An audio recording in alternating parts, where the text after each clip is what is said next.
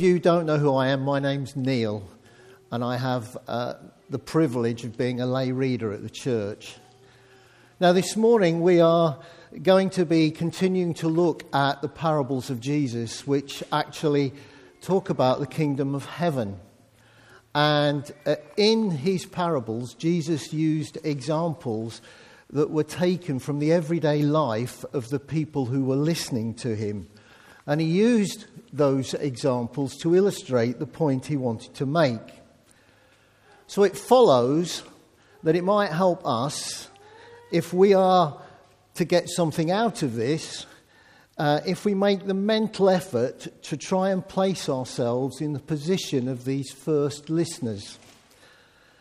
Now, unfortunately, for most of us, we've lost our connection with agriculture, and so some parts of today's parable might not resonate with us.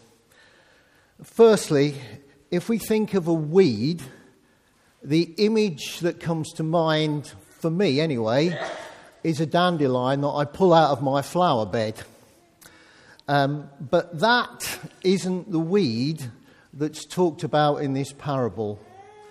The word that's used actually refers, or is now translated as weed and traditionally as tares, actually refers to a plant called bearded darnel.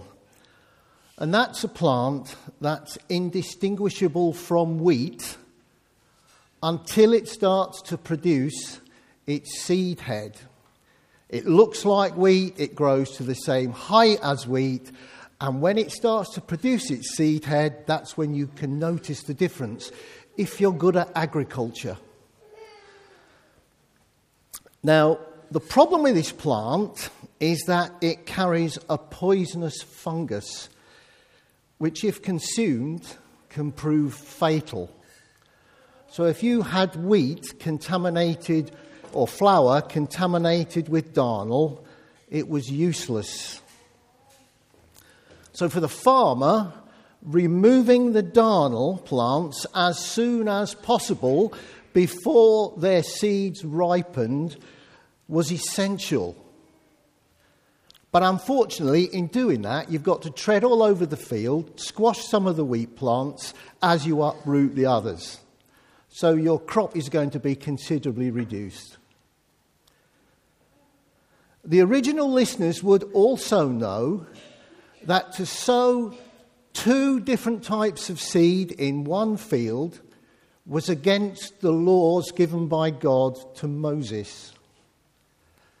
And they would also be aware that there was in existence a Roman law which went was entire, in, in, in, got, forgotten the words, a Roman law which was specifically to deal with the act of sabotaging a crop of wheat by sowing darnel in it. So this wasn't a situation that would be unknown to the listeners. But I don't know how many of you knew it. I didn't until about two weeks ago. It was the sort of thing that an angry evicted tenant might do to the landowner to get his revenge. So, with this background in mind, I'd like us to listen to the parable. I say listen, don't look at the notes. Listen, because I want you to hear it as the first listeners heard it. And as you do listen with those facts in mind, I wonder what strikes you. What comes out of that parable that they heard? So, um, if our reader can come, Joel, if you could come and read the first part, please. Thank you.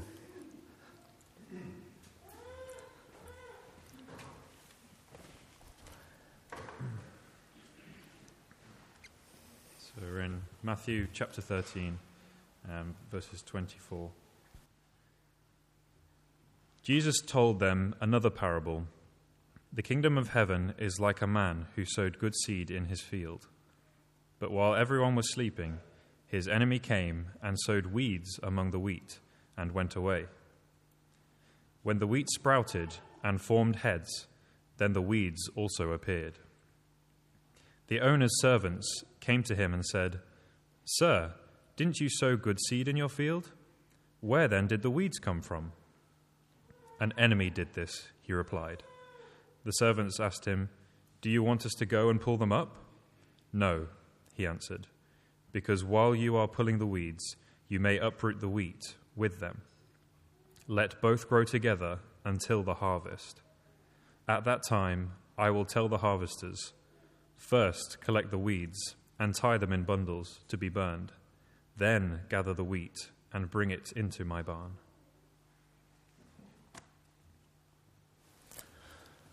So I wonder what you got out of hearing that. This is my interpretation of, of what they might have got out of it. Well, the kingdom of heaven is the realm over which God reigns. So, surely then, the kingdom of heaven is where God's will is obeyed. So, they would probably expect an immediate and absolute division between the good and the bad. Yet this story implies that there's good and bad living together, side by side. And frustratingly for them, and illogically for them, the bad will not be dealt with as quickly or in the way that they would expect. But eventually, weeds will be bundled up and burnt. Only the good wheat is going to be safely gathered into the barn, which is a happy ending unless you're a weed. So, can we now have the second part of the reading?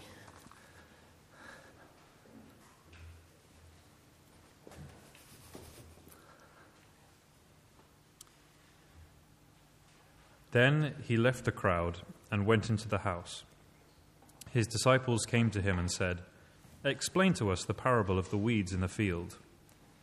He answered, The one who sowed the good seed is the Son of Man. The field is the world, and the good seed stands for the people of the kingdom. The weeds are the people of the evil one, and the enemy who sows them is the devil. The harvest is the end of the age, and the harvesters are angels. As the weeds are pulled up and burned in the fire, so it will be at the end of the age. The Son of Man will send out his angels, and they will weed out of his kingdom everything that causes sin and all who do evil. They will throw them into the blazing furnace, where there will be weeping and gnashing of teeth. Then the righteous will shine like the sun in the kingdom of their Father. Whoever has ears, let them hear.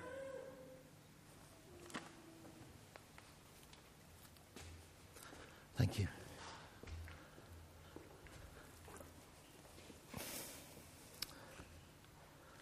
So before I go on, I just want to take a moment to pray. Heavenly Father, take these words and use them as you will to your glory. Amen. Jesus' interpretation explained the meaning of the different parts of the story. The Son of Man sows the good seed. Now, Jesus often used this title for himself. It actually comes from Daniel chapter 7, where God gives one who looks like a Son of Man authority, glory, and sovereign power. All nations and people of every language worshipped him. His dominion is an everlasting dominion that will not pass away, and his kingdom is one that will never be destroyed. That comes from Daniel. So Jesus is planting good seed in the field. Now, the field isn't the church, the field is the world, which today does include the church. But the fact that the field is the world for the disciples would have been a very significant thing. because it meant that Jesus' mission wasn't just to Israel, but to the whole world. The good wheat comes into God's barn from all over the world, from every race, every culture, from all ranks of society, and from every historical age of mankind. By that I mean the Tudors, the Normans, any age you can think of. The children of God are the good seed, being scattered with abandon in the world to exponentially increase the kingdom while there is still time.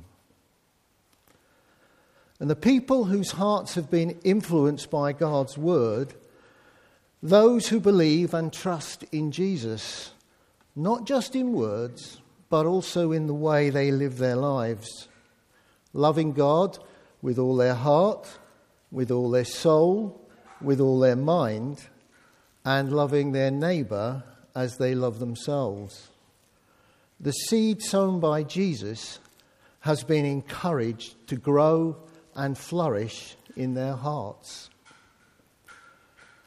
The children of the evil one are the weeds, those whose hearts have been influenced by the enemy those who reject God's grace or actively rebel against God's will, those whose attitudes and actions bring more harm into the good world that God has made, those who act in an unloving way with no regard for the painful negative effect their impatient, unmerciful, unjust behaviour has on any others. The one thing that the weeds have in common is that the seed sown by the enemy has been allowed to grow unchecked in their hearts. And the enemy is the devil or Satan. The Old Testament tells us that the devil is an angel who rebelled against God and was evicted from heaven. He is the prince of evil spirits, an incurable enemy of Christ. And so we get to the harvest, the end of the age, when it's two, two times the end of the age. It's either when Jesus returns, the actual end of the age, or for us, if it hasn't happened while we're still alive, it's when our earthly life comes to an end. This is when the weeds will be separated from the wheat. The time when we will all stand before our Maker to receive His judgment. This is a parable about spiritual warfare and the consequences we face according to the position we take in that conflict. And for me, this parable teaches us two things about judgment. And the first thing is that God has a plan for dealing with evil and those who do evil. Judgment will come and evil will be destroyed, but not yet. So, again, like those first listeners, how can we be living in the kingdom of heaven, the kingdom of God, if evil is still present? I accept it's very difficult to get our heads round that. But currently, we are living in the already but not yet reality of Christ's kingdom. The kingdom has already broken into the world in the person of Jesus Christ. And it's already at work in the hearts of believers through the Holy Spirit. But the kingdom hasn't yet reached its fulfillment. In this way, the kingdom is like seed planted in a field. It's going to grow and eventually be harvested. The harvest will be the fulfillment of the kingdom when Jesus returns. And it's at this point that God will remove everything that causes sin and all who do evil. But it's still difficult to accept that evil exists even while God's reign is already present. In his book, Stories with Intent, a comprehensive guide to the parables of Jesus, Klyne Snodgrass reminds us that the kingdom comes with limitless grace in the midst of an evil world. The issue is one of identity. If we take our identity from the kingdom of limitless grace, how will that identity be lived out? In other words, if we are the recipients of God's love, God's mercy, God's justice, God's patience, how should we behave in the world? A few chapters earlier, Jesus said, Not everyone who calls out to me, Lord, Lord, will enter the kingdom of heaven. Only those who actually do the will of my Father in heaven will enter. On Judgment Day, Many will say to me, Lord, Lord, we prophesied in your name and cast out demons in your name and performed many miracles in your name. But I will reply, I never knew you. The distinction between a person that Jesus recognizes and someone he does not recognize isn't something you can see. It's something that happens in the heart. People look at the outward appearance, but Jesus looks at our hearts. Later on in Matthew chapter 15, Jesus said, It's the things that come from our heart that defile a person.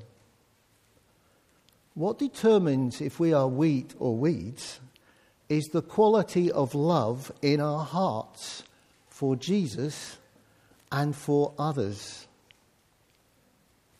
And this leads me to the second point that I think the parable has to say to us. In today's social media obsessed cancel culture, and that is don't be too quick to judge others. In 2 Corinthians Paul, say, Paul tells us that Satan loves to masquerade as an angel of light. In other words, he loves to pretend to be something that he isn't. And he loves to plant those in the world who look like the real thing he intends to contaminate. You see, you may think I'm wheat. I might be weeds. But I look like wheat because of what I'm doing. The world is filled with people who are saved and people who are lost. But you and I aren't always in a position to decide or to tell which is which. It's difficult to, uh, for us to discern by appearances who are wheat and who are weeds because we can't tell just by first impressions of a tweet if we don't have the right understanding or any other knowledge about them. The helpers wanted to remove the weeds as soon as possible, but the farmer said, No, wait, because the roots of the weeds were entwined with the roots of the wheat. And in uprooting the weeds, they may also uproot the wheat. We live in a world where sin and evil things happen. And try as we might, with the best intentions that we can muster, there will be times when we will, may well be connected to activities which result in harm being done to the world and to other people. we're all subject to the influence of the society and culture into which we were born and which we live, along with all the different communities that we engage with throughout our lifetime. For example, schools, the world of work, social media groups, friendship groups, sports clubs, etc. Within every one of these groups, there will be a consensus of what is acceptable, a good attitude, and what is an insufferable attitude. But these things are not always set in stone. Over time, what was once regarded by a community as something good can become unacceptable and what was once regarded as something bad becomes acceptable. I'm going to give you some examples now from my life's experience. And please, I am not making any judgment, good or bad, about the things I'm going to say. In my lifetime, these things have all been regarded by British society as the right thing to do. Primary school and secondary school boys were caned. I witnessed it. Smoking was a convivial social activity. Women couldn't be ordained. An unmarried man and woman living together were regarded with scorn. Abortion was illegal. Pregnant, unmarried young women would experience social stigma and were encouraged to give up their babies for adoption for two reasons to give the child a better chance in life and to make it easier for the woman to make her way in the world. Homosexuality was illegal and punishable by imprisonment and people were executed for murder. All of those things have happened in my lifetime. And all of these attitudes and actions are now considered to be unacceptable. So, does that mean that everyone who lived at the time and accepted those attitudes and actions as good should be considered weeds. Or conversely, what if they were actually the right attitudes? Does that mean that everyone living now should be considered weeds? And what on earth does it say about me? Because I've lived through both times. Another example Consider two people who've chosen a vocation in the caring profession.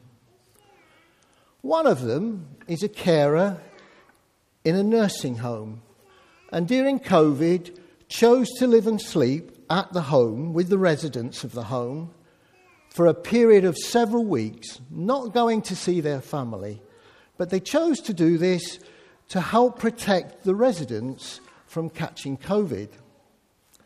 The other is a member of a different caring profession whose trade union instructs them to strike for more pay, even though they know it will have a negative impact on the people they care for. Which of these two caring professionals is the wheat and which is the weed? And the answer is we cannot say. It's not our job to decide what these people are. We may sometimes be tempted to look at someone's appearance or actions and think they don't reflect the love of Christ. They're weeds. That their views should be ignored. Worse still, that they shouldn't belong to the church. We might hope to huddle together in our own bubble of righteousness, in which everyone believes exactly what we do we might point fingers and think we know better than others who seem to believe but live differently to us. That simply is not true because we don't know what's in the hearts of those around us. We don't get to play judge, to accept or condemn people on the grounds of our understanding of the rules that we should live by. Only God can do that, and He will do so at the end of the age. At the harvest, when everything was ripe, it was going to be easier to make a distinction between the weeds and the wheat. Likewise, at the proper time, those who are of the kingdom versus those who are not will clearly be apparent to God. The truth is, we are all sinners and have fallen short of God's glory and are in desperate need of His grace.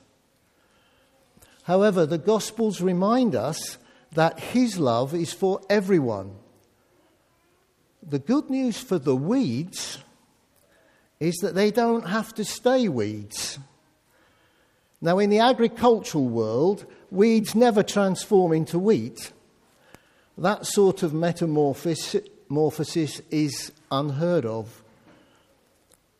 But in the spiritual world, it happens regularly when people come to repentance, turn away from what the ways they have been living, and turn to God and put their trust in Jesus Christ.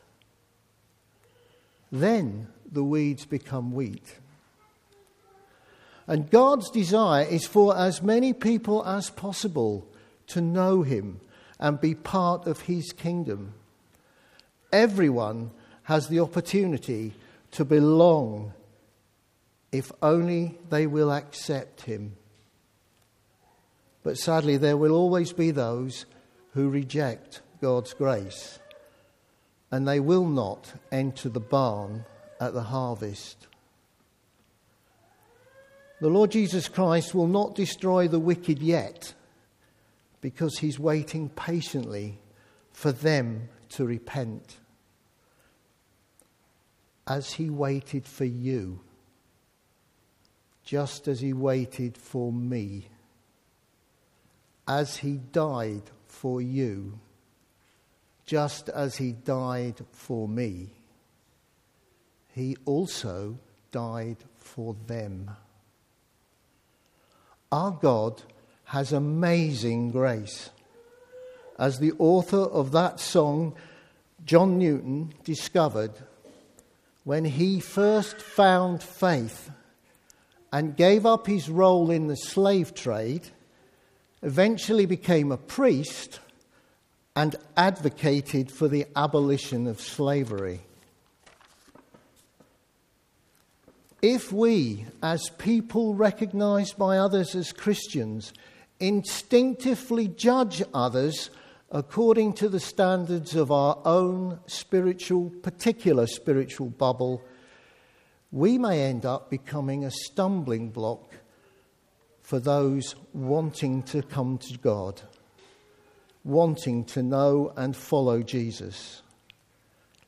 We may end up doing the devil's work. Jesus said in Matthew chapter 7 Do not judge others, and you will not be judged, for you shall be treated as you treat others. The standard you use is the standard by which you will be judged. Now, in doing work for this sermon or this talk, I read countless commentaries. And the talk on this particular parable is wide and in many cases contradicts each other. So, for me, and everything I've said has come from me, this parable should cause us to focus on what is in our own hearts rather than what someone else is or is not doing. This parable for me has made me focus on loving God, on do I really love God and love my neighbour as myself. And in focusing on my own heart, I want to weed out the things that stop me doing that. The things that stop me demonstrating God's love, God's mercy, His patience, His tolerance, and above all, His forgiveness. If we focus on what's in our hearts and living out those commands, in the reality of our world, then others will come to Christ because of us. And we will grow into fruitful wheat plants with several ears. And then we will shine like the sun in the Father's kingdom. We will be radiantly beautiful in God's eyes. And that is indeed wonderful news for those with ears to hear and understand. Amen. A short prayer. Heavenly Father, we pray that you will work in our hearts to ensure that we flourish as wheat. Lord, thank you that whenever we make mistakes, we can turn again to you and you will forgive us. Help us, Lord, to purify with your help our hearts. Amen. We're going to